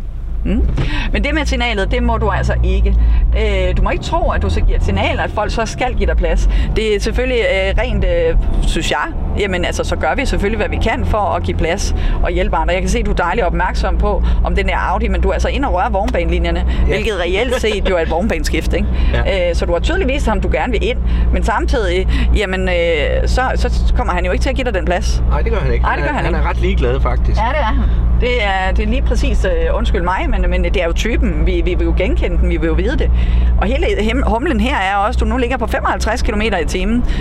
57 og noget ved at ramme, fordi du vil forsøge at komme udenom nogen. For at komme ind? Ja, fordi et eller andet sted, ja, jeg vil gerne have dig til højre, men ikke under alle konsekvenser, vel? Nej. Nej, så bliver du bare der, indtil der du føler, at der er plads og rum til det. Så længe du holder den tilladte hastighed i yderbanen, jamen så er det altså vigtigt, at du gør det. Du skal ikke begynde at bremse ned for at lave et vognbaneskift, og du skal heller ikke gøre som ham selvfølgelig og køre over selve spærrelinjerne. Ja, han er jo faktisk lidt for langt fremme. Ja, hvad sker der egentlig ved det? Nu er jeg jo på politiet, hvad kunne jeg så gøre ved? Så har du kørt over for rødt. Okay, hvad får jeg så? Ja, klip i kørekortet. Sådan der. Så nu gør han det endnu mere, fordi han kan godt lide det. Det synes han. Ja, ja. Den der adfærd og holdning der. Han kunne mærke, at det blev grønt lige om lidt. Ja. Så kan vi godt begynde at køre. Han var forudseende simpelthen. Ja. Han så det for tidligt, tror jeg. Det gør han. Se, nu er der jo sådan set plads til, at jeg skal dreje ind. Skal jeg gøre det så? Det må du gerne. Uden at give tegn? Det behøver du ikke, nej. Så længe du er særlig opmærksom, både i spejlet og med hoveddrejningerne, jamen så behøver du ikke at give tegn. Fordi det kan være mere misvisende. Fordi hvis han så tror, du pludselig skal til højre her, så laver han en klodsbremsning, fordi han tænker, oh my god, skal du ind til højre her? Og så går det først galt. Ja, for der kommer også en bag ved ham jo. Lige præcis. Og det kan så skabe lidt mere unødvendigt skade, end godt er. Så derfor nej, så giver vi ikke signal, medmindre vi beder om assistancen. Og det kunne du så også have gjort tidligere, bedt om assistance for at komme ind. Ligesom hvis du skal til venstre i et kryds, og du ikke kan komme over til venstre, så giv signalet og bliv ved med at orientere dig. Sørg for at etablere øjenkontakten med de andre trafikanter. Der sker noget helt magisk, når vi har øjenkontakt med hinanden. Og det lærte vi jo allerede fra barnsben af, ikke? Mm-hmm. Så det er jo sådan, det fungerer. Hvis jeg kigger bagud og holder øjenkontakt, og det ved mine elever også, lige så snart de etablerer en øjenkontakt, så giver folk plads. Det er sådan helt naturligt menneskeligt gen. Så det er noget af det, vi skal gøre. Det er at etablere øjenkontakt med hinanden. Og det samme, hvis du overhaler lastbiler og andre ting, så kigger du egentlig også altid op i deres spejl og ser, om de kan se dig. Hvis ikke du kan se lastbilschaufføren i spejlet, så kan jeg garantere dig en ting. Kan han jo heller ikke se dig, jo. Det er nemlig rigtigt. Eller han har i hvert fald ikke set dig. Det kan godt være, han kan, sikkert. Men det er ikke sikkert, han gør det. Ja, det er præcis. Du skal altid lige kunne se op og se, at de er der, og de sidder der. Og hvis du kan se ham, så kan han se dig. Og der er mange, der siger, jamen han skulle have kunne have set mig. Nej, men det er måske også en idé, at vi selv orienterer os, fordi hvad skal han dog gøre? Han har ikke andre muligheder, venner. Det har han altså ikke. Han har de spejl, og han har ikke noget andet. Slut, brudt, finale, jamen så må vi hjælpe ham. Og det lærer vi jo også i manøvreegenskaber med køretøjer, at de har de her besværligheder, og at vi tit lander i blinde vinkler. Så det er vigtigt at huske. Ikke bagefter gå ud og sige, at alle lastbilchauffører, de er simpelthen bare, ikke? Ja. Nej, det er jo ikke altid, det kun er lastbilchaufførens skyld, jo. Og det var også det, vi snakkede om tidligere. Ja. Få et andet indblik til de andre, ikke? Altså, det som jeg også siger med ham der, så sidder vi og laver lidt sjov med det. Generelt set, så, sige, jamen det er synd, ikke? Altså, det er jo synd for de trafikanter, som ikke opfører sig ordentligt i trafikken. Og så skal vi egentlig også sige, det sådan her. Jamen, ikke bare er det synd, men det er jo endnu mere synd, hvis de faktisk ikke ved, hvordan de skal opføre sig. Ja. Fordi det er jo mere tilfældet, end man regner med. De fleste, der laver fejl i trafikken, de laver ikke fejl, fordi de er idioter. De laver fejl, fordi de ikke så det. Er du klar, hvor mange gange folk farer ud af en ubetinget og fuldstændig overset, der var ubetinget vibling? Jeg har prøvet det. Ja, du har selv prøvet det endda. Man bliver bange. Ja. Man hjertebange, og alt det der, holdt der op, ikke? Lige præcis. Ja. Ja. Eller et lyskryds, der er dumt placeret. Ja. Altså, det er jo en god undskyldning, at det er dumt placeret, jo, ikke? Jamen, det kan være mange ting. Det kan også være skilter, der bliver sat op, og alle mulige ting, der gør det. Ja. Og bare husk, jamen, altså, ikke nødvendigvis har alle gjort noget, bare for at være idioter. De gør det måske, fordi de ikke vidste bedre. Til venstre igen i lyskrydset, og det er mere, fordi jeg skal have dig den vej rundt. Super. Sådan der. Godt. Er du tusind på, at der ikke kommer nogen der? Nej. Nej, så stå stille for dalen, og lad være med at prøve at få et bedre udsyn. Det ødelægger du da kun for dig selv. Ikke også? Fordi du kommer frem med næsen, og i det tilfælde, der var kommet en med høj fart. Ikke? Ja. Ja. Havde han så påkørt vores næse? Ja. Ja, det havde han nok. Ja, det havde. Du var cirka, hvad jeg vil sige, cirka 40 cm ude med min næse på køretøjet. Nu kunne jeg så fra min vinkel af, så kunne jeg jo se op ad vejen, hvad der kommer køretøjer, så derfor lod jeg da også gøre det. Men det var egentlig også for at få den med og sige, prøv at høre, lad være at tage de chancer. Lad være med at prøve at få et bedre udsyn i de der venstresving, fordi det er faktisk der ofte også sker uheld. Det er, at man lige siger, jeg skal lige prøve at se lidt mere. Triller lige lidt længere frem. Ja, og vores næse er altså uangiveligt meget længere frem, end vi egentlig tror. Ja. Og det er hjulene, der sidder længere tilbage, så derfor tror vi tit, når vi kører til kantstenen, jamen altså vores næse skal jo komme meget tættere på, end vi regner med. Ja, det kan vi, men når du sidder over en vognbanelinje, så skal der ikke meget til, før du er påkørt. Og du tager den til venstre dernede, vi skal lige op i rundkørslen en tur mere.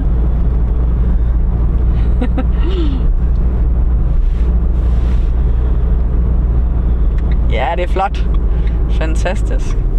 Så alt det, jeg egentlig giver dig information, det er ikke for at sidde og belære dig, og sidde og sige til dig, at nu skal du bare, fordi du ikke...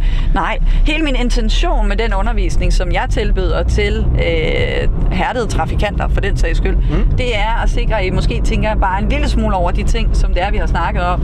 Fordi igen, så er formålet at sikre, at vi styrker trafiksikkerheden sammen, at det er en fælles indsats, og det ikke er sådan, at jeg skal ikke belære overhovedet.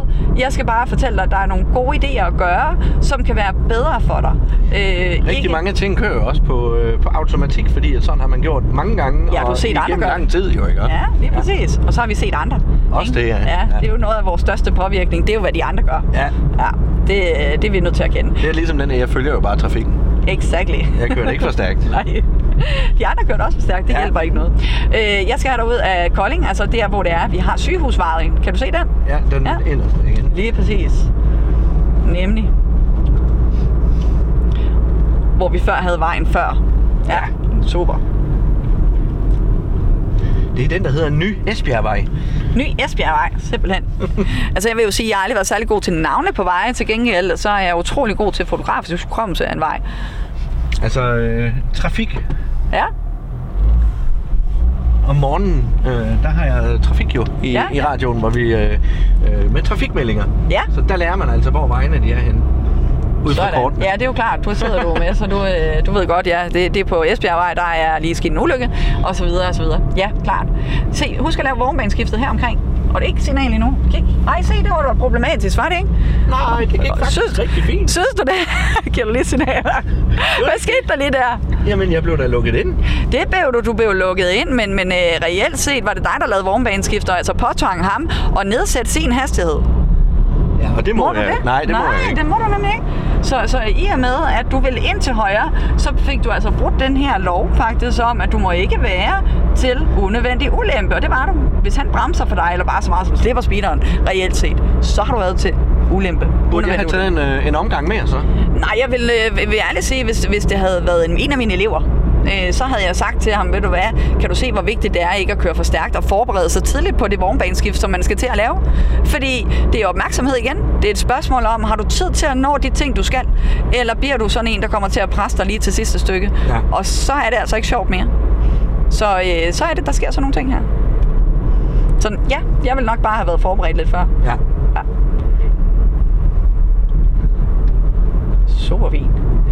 Må jeg så spørge dig, fordi nu har jeg selvfølgelig sagt til dig, at du skal holde til højre, men nu ligger du der bag sådan en ordentlig mastodont af en lastbil. Ja. Ja, hvorfor? Men det er jo fordi, jeg ved, at sporet herovre kommer til at være til venstre lige om lidt. Sådan, ja. Så, men tror du ikke, du ville have haft mulighed for at overhale ham inden sporet derovre? Jo. Ja. Lige præcis. Og nu er det ikke for det. Altså, jeg har det sådan generelt set, de fleste lastbiler i dag, altså jeg ved godt, at undervisningsplanen siger, at vi skal sige til alle elever, at I skal op på siden af dem og sådan noget. Men altså, er du klar over dengang, da jeg blev kørelærer, der havde de omkring 400-500 hestekræfter, sådan en lastbil. Ja. I dag har vi altså visse lastbiler, der er over 1200 hestekræfter. Ikke? Altså, så er det altså ikke længere noget at lege med, vel? Ej, fordi det er så nogle ordentlige maskine. Ja, det er det. Altså, selv en Ferrari vil ikke kunne følge med, tror jeg, på nogle af de der mastodonter, der er kommet, hvis ikke de sætte vogn på, så er der altså gas bag dem. Men nu ham der, han er jo container, så han er tung. Det er han højst sandsynligt, hvis han i hvert fald er tom. Men var han langsom? Nej, det synes jeg egentlig ikke, han var. Nej, det var han nemlig ikke. Det var han ikke. Og vi skal også passe på med hele tiden at tænke, at vi bare har så travlt, så vi gider ikke køre bag skolevogn, vi gider ikke at køre bag lastbiler, vi gider ikke køre bag dit og dat, og vi bliver bare irriteret på det hele og overskrider gerne loven for at komme udenom noget, som vi synes ikke er retfærdigt. Og lige præcis skolevogn har vi altså stadig et problem med, hvor rigtig mange både bruger hornet, du oplevede det selv, på trods af, at de havde nok aldrig givet dig hornet, hvis ikke der havde stået skolevogn på min bil. Nej, det tror jeg faktisk heller ikke. Det havde de ikke. Jeg kan garantere dig det. Fordi jeg oplever selv, hvis jeg glemmer at tage skoleskiltet af, når jeg er på vej hjem, eller jeg er på vej ud til en elev, eller et eller andet, og det må jeg godt have på der. Men hvis jeg gør, så er der folk, der dytter af mig. Og de dytter, og jeg er en hertebilist, ikke også? Ja. Men de dytter aldrig af mig, når jeg ikke har skoleskiltet på. Og det er simpelthen fordi, de har den her holdning, irriterende skolevogn, fis af med dig. Det er lidt den der. Og det æver mig lidt, fordi vi skal altså vise særlige hensyn. I skal tænke på, at tit og ofte sidder der en nervøs elev. I har selv været nervøse alle sammen. Vi har alle sammen været i situationen på et eller andet tidspunkt i vores liv. Godt, så tag det hensyn, fordi de bliver forskrækket, og så slipper de bare koblingen endnu flere gange, og så går de bare endnu mere i gang. Ja. Eller i stå, ikke i gang. Nej. Det er det, de gjorde. Går de altså i stå igen og igen og igen. Men busserne... Godt, til højre heroppe. Ja. Busser, dem er man vel også rigtig dårlig til at lægge sig bagved. I byer for eksempel, hvor du skal faktisk ret langt ud for at få lov til at... Helt ind. For at få lov til at komme forbi, ikke? Yes, det er nemlig rigtigt. Du er godt opmærksom på de unge mennesker, kan jeg se, og det er dejligt at se. Fordi der var lige to unge drenge, som måske i 12-årsalderen, vil jeg tro. Ja, de grinede, da de så, du sad med mikrofonen. Ja, det gjorde de faktisk. Sådan der. Åh, det var godt. Og se det unge menneske, som faktisk laver flotte hoveddrejninger, det er jo imponerende. Knallertfører, som ja, den var faktisk, den er simpelthen på den rigtige måde, på alle måder, kan man sige. Så det var jo skønt at se, faktisk, vil jeg sige. Det var nogle fantastiske måder. Han orienterede sig, og han holdt stille og ventede. Han måtte jo ikke trække ud. Det må man jo ikke heller som knallert. Du må ikke trække ud, før at du har tjekket, at bilisterne ikke er på vej. Så længe du var på vej, skal han jo faktisk stå stille. Det skal han. Helt stille? Ja, det skal han. Hold da op. Ja, til venstre her. Fordi han kan jo ikke bare trække ud foran dig, hvis det er, det sænker dig. Det gælder det samme regel, faktisk. Okay. Ja. At man så kan sige... Og nu har jeg heller aldrig taget knallertkort. Nej, dog ikke. Det behøver det jeg jo heller ikke i dag, jo. Nej, det gør du ikke. Du kan køre knallert 45 med det kørekort, du har. Ja. Man kan så sige, at... Så har vi jo lille motorcykel, mellemmotorcykel og store motorcykler. Det er jo en ny fordrejning, vi har lavet på tingene for at sikre os, at de unge ikke kan komme til at køre så stærkt. Hvilket jeg reelt set faktisk synes er skidesmart. Hvad med knallert 30? Jamen, knallert 30 skal du jo tage kørekort til. Det er ofte noget, de giver på ungdomsskoler. Men kun indtil du er... Altså, indtil du er 16? Nå, du må køre den. Du skal tage kørekort. Du skal... Den vil jeg faktisk lige bide mig en lille spidskan på, den der.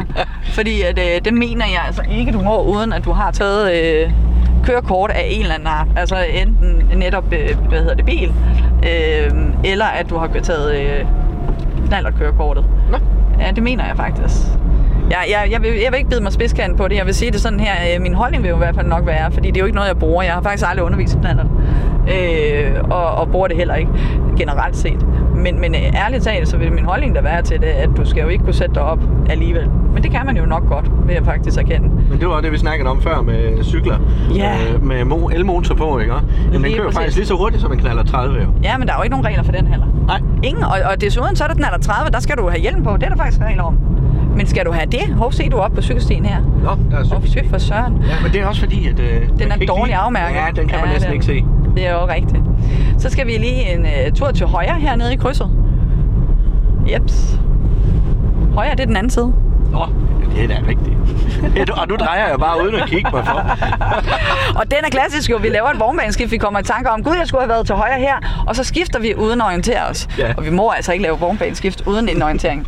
Nå, men ikke for det. Så det vi snakker om også, det med, hvorfor skal de ikke have hjelm på? Er du klar over, hvor mange cyklister, der er kommet alvorligt til skade nu her med de her 30... De her elcykler? Ja, nej, ja. Jeg ved det ikke, men jeg kan godt forstå det. Ja. Fordi at, det var også det, vi snakkede om tidligere med, at man har en forventning til, at en bil for eksempel på landevejen ligger med 80. Ja. Og når man har en cykel, ja, så har man en forventning om, at det går ikke lige helt så stærkt. Nej. Men de trækker jo altså. Det er jo det, de gør. Og problematikken er, at det er også sværere for bilisterne egentlig at forudse, jamen hvor hurtigt kører den her, når jeg nu kigger i sidespejlet. Ja. Ikke? Fordi de forventer, som du siger, måske 15 til 20 max. Ikke? Og pludselig kommer de med 30, og nogle af dem kan jo faktisk køre 50. Jeg har desværre set mange tilfælde med nogen, der kører 55 og 60 km i timen. Og når de først kommer i den hastighed, så bliver det altså svært for os som bilister at vurdere, at det er den hastighed, der kommer et køretøj med. Ja. Derudover så synes jeg jo så, at netop det der med hjelmen, det burde være påkrav. For hvis man stiller krav til den lille knallert, så bør man altså også stille krav til, at selvfølgelig skal cyklister, også når de kan køre over 30 km i timen, eller i hvert fald 30, så skal man også have hjelm på. Altså, tror du ikke bare, det er fordi, at man ikke har tænkt over det? Til højre nede i lyskrydset? Ja. At man ikke har tænkt over at lave den lovregel? Ja, altså, at det skal føres med indover. Jo, men så synes jeg da, at politikerne skal komme op af lommen og se, at få det gjort. Det må du gøre noget ved, Elisabeth. Ja, men det gør jeg jo. Det gør jeg. Jeg gør alt, hvad jeg kan for at få fat både i vores færdselsstyrelse og for den sags skyld, politikere. Så det er for at sikre vores trafiksikkerhed og komme med de idéer, som jeg har. Fordi der er ingen tvivl om, at jeg er på, og jeg tænker over konsekvenserne af de forskellige ting. Ja. Og det ved jeg godt. Jeg har en visionær effekt, men det kræver jo selvfølgelig også, at jeg råber op. Det er det. Lige så vel en af grundene til, at jeg tager den her tur med dig, ikke også? Det er jo for at gøre folk opmærksomme på, skulle vi ikke tage at være fælles om og blive lidt bedre? Fordi at, det handler egentlig ikke om, at vi skal være bedst. Det handler heller ikke om, at der er nogen, der skal røffel over ryggen og for at vide, at det ikke er godt nok. Det handler bare om, skal vi ikke bare blive lidt bedre? Skal vi ikke prøve hver dag? Og hvis vi alle sammen bestræber os på det. Ja, yeah, så bliver det kun et bedre land, ikke? Lige præcis. Og hvis vi tager den med ud over trafikken, men så vil det jo simpelthen blive en verden uden lige. Det vil jo være så fantastisk, men det ved du også, det har vi jo talt lidt om. Jeg har jo mange flere projekter op i ærmet til at styrke mennesker. Og styrke mennesker i at være mere positive, både over for sig selv, faktisk mest over for sig selv. Det, hvis man starter der, så kan man jo, så har man også lettere ved at være positiv over for andre, vel? Ja, det er nemlig rigtigt, fordi du kan faktisk ikke, hvis ikke du passer på dig selv først og sikrer dig selv først, så kan du ikke være noget for andre. Og det troede jeg i mange år. I rigtig mange år var jeg helt overbevist om, at så længe jeg bare var en god mor, gjorde alt hvad jeg kunne for børnene, var lige meget med mig. Altså jeg kunne virkelig være så lige meget med mig, så jeg kunne have feber i flere dage og ikke tage til det ene, fordi det havde jeg ikke tid til, for jeg skulle passe mine børn. Præcis, der skal det laves madpakker og... Ja, de skulle dernede, og så skal de hen der, og hvis de er syge, så er det i hvert fald ikke mig, der handler om. Altså. Og det endte jo faktisk med, at jeg blev mere og mere syg, fysisk syg, og udviklede en masse autoimmune reaktioner. Ja. Og i dag, så vil jeg sige det sådan her, noget du skal huske som menneske, det er, at hvis der er en, der stiller dig det her spørgsmål, hvis du spørger mig og siger til Elisabeth, du sidder i et fly, det er ved at styrte ned, iltmaskerne kommer ned til jer, du har 3 børn, hvilken en af dine 3 børn giver du masken på først? Og så vil jeg sige til dig, ja, jeg har den lille, den mindste af mine børn, som selvfølgelig jeg ville tænke, jeg skulle hjælpe. Og så har jeg jo Helen, som jeg egentlig ved har lidt problemer engang med værktrækningen. Og så har jeg Elias, som er den ældste. Hvem vil jeg vælge? Ingen af dem. Nej. Jeg vil vælge mig først. Har du ikke selv taget iltmasken, så er det jo lige meget, fordi at, så kan jeg ikke give nogen af dem den på bagefter. Så altid pas på dig selv først og fremmest. Det er det vigtigste, og gælder også i trafikken. Og man skal huske, at det er jo ikke et spørgsmål om, at man behøver at være... At det er fordi, man er egoistisk. Nej, det handler... Nej, der det er jo netop ikke det. Alligevel, altså nu skal du høre, jeg er ked af, at egoisme det er blevet et negativt ord, fordi at det at være egoist, det er faktisk et positivt ord. Det er godt at være egoist, og vi skal sgu være egoister, og nu bliver det sagt på en hård måde. Du skal være egoist, men du skal ikke begynde at være... hvad hedder den her mere selv... hvad er det, vi kalder den? Der er sådan et... nu kan jeg ikke engang huske den. Hvorfor kan jeg ikke huske den? Jeg plejer at være så god til at huske den. Nå, men det her med at være selvcentreret, der var ordet, ja. Ja, så at være selvcentreret, der er forskel på egoisme og selvcentreret. Ja. Egoisme er, at du sørger for dig selv først. Ja. Så i det, men det skal vi. Det er faktisk basic. Vi burde lære det allerede i børnehaven, ikke? Altså altid sørg for dig selv. Først, så kan du passe på andre, så kan du hjælpe andre. Ja. Men det der med at være selvcentreret, og alt handler om en, det er jo en helt anden side, noget andet. Ja. Det er nemlig det. Og det er jo også en af de ting, hvor jeg siger, jamen altså, der skal du aflæse, om det er selvcentreret, eller er det egoisme. Og der er jo masser, der vil sige til mig, at jeg er egoist på rigtig, rigtig mange måder. Jeg siger bare, ja, det er jeg faktisk. Og det er jeg, fordi at jeg har lært at være det. Og det er jeg, fordi at jeg har fundet ud af, at det er godt for mig. Man kan jo være det på den gode måde. Ja, lige præcis. Lige præcis. Så længe at jeg har det godt, og netop ved, at jeg har det godt, kan jeg hjælpe andre. Jeg vil aldrig kunne hjælpe andre, både med det, jeg laver ved siden af, som jeg fortalte dig om, eller med at være den kørelærer, jeg er, med de ambitioner, jeg har, visioner, jeg har. Det ville jeg ikke kunne gøre, hvis ikke jeg inderst inde havde det rigtig godt med mig selv. Nej. Altså, så det er faktisk det, det handler om. Ha' det godt med dig selv, før du kan gøre noget godt for andre. Og det bedre, du får det med dig selv, ja, det bedre bliver du til at gøre noget godt for andre. Så har du mere overskud til at gøre det. Det er sgu egentlig en dejlig måde at se det på. Ja, det synes jeg jo også. Og man møder bare så sjældent mennesker, der har det på den måde, ikke? Og det er jo ærgerligt. Ja. Og det er jo netop det, som jeg også siger til dig med Black Unicorn, at hele ideen er jo faktisk at sikre, at vi mennesker bliver... Ja, der kommer der vinduesviskere helt af sig selv. De er selvreagerende. Sådan der. Der kan du se, at jeg lige giver dig hånden til, at du skal lige huske at bremse her. Der er faktisk rødt. Nå, jeg troede faktisk, det var sådan en... jamen, det var... Jamen, det betyder faktisk stop, typisk for mig. Okay. Det er eleverne ligesom får den der... Kan du se, der er... Jeg kom ikke hen over stregen. Nej, det gjorde du bestemt ikke. Nej, det gik så fint. Ja. Jamen, det går jo kun bedre og bedre med dig. Er det rigtigt? Ja, det gør det jo. Ja. Der kan du se, altså, så længe har vi ikke kørt. Men det kræver altså måske ikke mere end 20 minutter til en halv time med en kørelærer. Lige få opdateret lidt på det. Få lige fokuseret lidt på at komme ind til kantstenen. Få lige fokuseret lidt på, at du ikke skal tage chancer i de der venstresving. Og de værste andre ting, som vi to har kommunikeret lidt omkring. Sammenflætningen, der blandt andet var opmærksomheden. Mm-hmm. Ja, når du så lige har gjort det, ja, så er du ligesom klar til at gå ud i trafikken igen og være lidt mere på.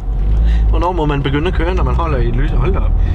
Når man holder i et lyskryds, og den skifter fra rød til gul, er det så okay at begynde at køre, når det er gult? Ja, hvis du så hurtigt på koblingen, du kan det, så gør du da bare det. Okay. Du må bare ikke begynde at bevæge dig, før at den er gul.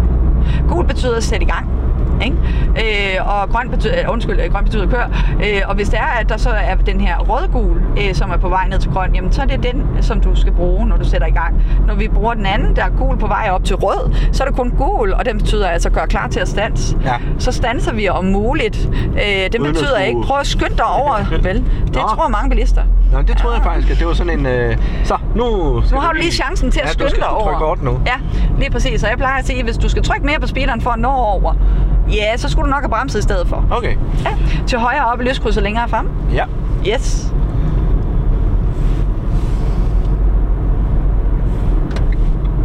Sådan der. Se, det kører jo fuldstændig flydende for dig nu, ikke? Jamen altså. Det er jo helt vildt. Det er jo fantastisk at se. Men se, der mangler noget. Ja, der var lige en, der kom i tanke om, at han gerne ville til højre. Og nu havde du så meget fokus på, at han lavede fejl, så nu lavede du selv en fejl. Ja, jeg ved det godt. Og det er jo også igen en af de ting, som nu lander vi så fint over i venstre side. Hvordan gør vi det i dag? Eller nu? Jamen det er jo fordi, at jeg tænkte, vi skal nok til... Du kom til at følge ham. Nå. Ja, men det kan også være, fordi hvis du tænkte, vi skulle ind til venstre, ja. Men det tænker jeg egentlig også, vi skal til. Men nu skulle jeg så egentlig bare lige have dig forklaret, hvad det var, der skete med det der højre sving der. Ja. Jeg skal lige bede dig om at have noget særlig opmærksomhed, fordi at, ja, okay, så tager vi den herover. Det er så fint. Det kan vi jo sagtens. Du giver til venstre, ja. Det må du godt. Du må gerne fortsætte. Du må gerne sige, hvor du gerne vil hen. Altså, du er et voksen menneske, ikke? Skal man blinke og alt det der, når man holder i en svingbane, der kan køre til venstre? Ja, netop for at sige, at jeg har tænkt mig at overholde loven. Okay. Det er faktisk egentlig det, vi bruger det til. Fordi mange har sagt det til mig igennem årene, og jeg har altid sagt, jamen sådan er det bare. Og er der en ting, jeg hader, så er det faktisk, når mennesker siger, sådan er det bare. Der er ikke noget, der hedder, sådan er det bare. Alle lovregler har et formål. Hvad hvis du kommer op til et kryds, hvor du ikke kan andet end at køre til højre? Du må ikke køre til venstre. Ja, hvad så? Skal du så vise til venstre? Til højre? Jeg tror ikke helt, jeg forstår mig. Altså, hvis det er, du kun kan køre til højre, du kører ind i det, der er kun muligheder for højre, ja, så skal du stadig give signalet. Du skal stadig vise, at din hensigt er også at følge loven. Okay. Fordi vi har jo også masser, som ikke følger loven desværre. Det er hendes. Det sker jeg til. Yes. Så hvis jeg ser en, som ikke giver det signal, så vil jeg jo være bange for, at den person finder på at gøre noget. Så nu sidder jeg vildt opmærksom på, om han kører ud i den der modkørende bane eller et eller andet og finder på et eller andet sjov, fordi han ikke havde vel lande der. Det er jo min bekymring som rutineret bilist. Ja. Hvis folk ikke giver signalet der, hvor de egentlig bør og skal. Ja. Så jo, det gør vi. Og husk på, alle lovregler er lavet for din skyld. Det skal I huske. Det er det er jo lavet for, at er det ikke sådan, at vi skal kunne lave fejlene? Altså, det er jo det, jeg siger til jer. Selvfølgelig skal vi drage erfaringer, ikke også? Men det er jo faktisk, altså når folk siger til mig, nogle gange siger de, jamen den burde ikke være 50, den her. Du må altså selv finde ud af, hvor du vil holde og sådan noget og stoppe. Ja, okay. Nu står du nemlig lidt i en situation, hvor jeg bare ikke håber, du kører den vej. Det kunne være sjovt. Det var godt. Nede af bus undtaget og så videre. En busgade med huller i gulvet og alt. Du finder selv sted at holde til. Ja. Nej, men problematikken er jo for eksempel, folk siger til mig, jamen det burde ikke være 50 her, man kan sagtens køre 100 og sådan noget. Hvorfor tror I, at de hastigheder er sat, som de er? Tror I, det er fordi, at man tænker, nå, men det synes vi bare?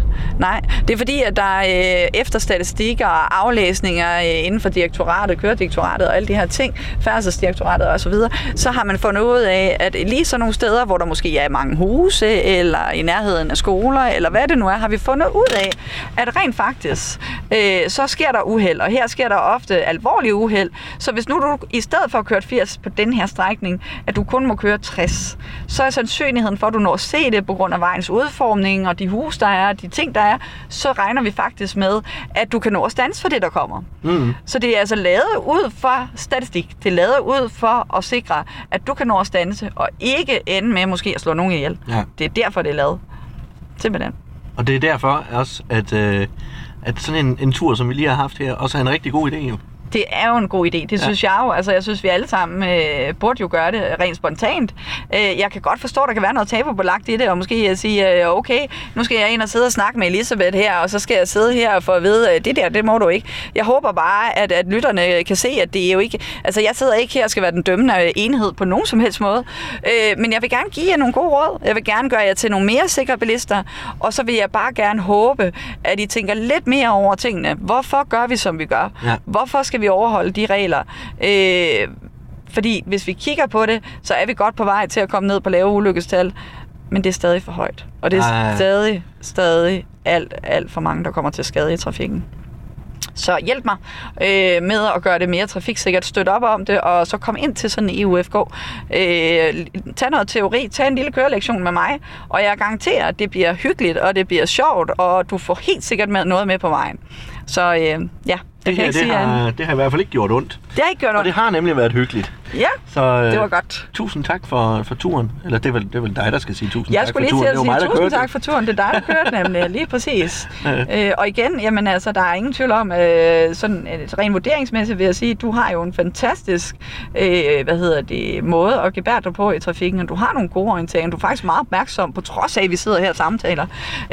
Jeg vil sige, det vil være usandsynligt, at du ikke havde lavet nogle af de her uopmærksomheder, men hvor jeg er nødt til et eller andet sted, fordi det viser lige præcis det, som mit formål er. Ja, de er der jo. De sker jo, så lad os nu holde fokus på trafikken, så vidt muligt. Ja, nu jeg bliver nødt til at spørge, tror du, hvis jeg havde været til køreprøve, var jeg bestået i dag? Ja, det vil jeg sige overordnet set, så havde du nok bestået, men der var jo lige en lille ting, hvor at den ville have røget på stedet, og så er det ligegyldigt, hvilken sagkyndig du havde kørt med, og hvor var det henne? Ej, den var lusket, den der. Ja, det var vel der, hvor du faktisk ville have taget bremsen. Ja, jeg tog den faktisk også. Gjorde du det? Ja, jeg gjorde faktisk. Det kan godt være, at du kom efter mig, men jeg var nede på bremsen først. Nå. Og i det, at jeg egentlig pårører bremsen i en kørselssituation, ja, så er det altså bestået, hvis det var en sagkyndig, der havde gjort det samme. Så kan det ikke også være, fordi at den sagkyndige er lidt... Er han for overforsigtig? Ja. Ja, altså jeg vil sige, jeg har dog ikke prøvet det. Nej. Det har jeg faktisk ikke. Nå. Og jeg vil sige, at lige nu præcis her i Kolding har jeg enormt stor tillid til vores sagkyndige. De er simpelthen nogle dygtige og meget velrenommerede mennesker, alle sammen. Jeg er imponeret af deres menneskelighed. Jeg er imponeret af deres måde at håndtere situationerne på, også med eleverne. Jeg har på ingen måde nogensinde følt, at nogle af dem har givet en uretfærdig behandling af eleverne. Og det må jeg ærligt indrømme, det har jeg altså desværre i København. Så det er jo at være herovre, også i Vejle for den sags skyld, det må jeg også rose til skyerne jo. Fordi de er simpelthen retfærdige. De går altså ikke ud efter folk. De prøver ikke at få folk til at dumpe eller noget som helst andet. De er simpelthen bare ude på at sikre trafikken bedst muligt, og det elsker jeg at samarbejde med dem om. Det er helt sikkert. Godt. Jamen, igen, tak for turen. Og, selv tak. Det var en fornøjelse. Ja, det var vældig hyggeligt. Det var hyggeligt. Jeg håber, du fik lidt med på vejen, og det du i hvert fald er rustet til at måske have nogle flere opmærksomheder på, netop at holde opmærksomheden, men også det her med at komme ind til kantstenen helt for din egen skyld. Ja, det er jo nok det, en af de ting, det kniver lidt med. Ja, det kan jeg godt se. Ja, hold til højre. Ja, hold til højre. Ja. Og den er jo generelt bare god at huske. Ja, motorvej over det hele. Hold til højre. Lad nu være at ligge ude i yderbanerne, ikke også? Fordi det er altså mere farligt. Men jeg ved jo godt, hvorfor folk gør det. Det er simpelthen, fordi de ikke kan lide at lave vognbaneskift ude på motorvejen. Ja, og så er der mange sporriller i højre spor. Ja, nemlig, så det kan være sværere at holde den. Ja. Men der er faktisk så mange forklaringer til, hvorfor at folk gør det. Men vi er nødt til at få jer ind, så vær nu sød og placer jer ind til højre. Lad være at ligge og lave slalom nærmest, og det er ikke slalom rigtigt, men det her med at ligge og trække ind imellem alle lastbilerne, det skal I heller ikke. Husk nu på, hvis det er, at der går cirka et minut, før at du behøver at trække ud igen, så skal du selvfølgelig ind. Men altså, er der kun omkring 20 sekunder, før du skal trække ud igen, så er det ikke nødvendigt med de vognbaneskift, så er det bare mere til fare og ulempe, end det unødvendig ulempe efter loven, end det egentlig er reelt hensigtsmæssigt. Så heller ikke noget med at ligge der og tro, at nu er det vognbaneskiftene, nu skal vi bare hele tiden trække ind. Nej, hvis det skal være reelt for, at det rent faktisk styrker trafiksikkerheden, og det gør det ikke, hvis vi ligger og hopper ind og ud heller. Nej. Godt. Fornuft. Men det var de sidste vise ord. Det var i orden. Tak for nu. Ja, selv tak. Dette er Radio Viva.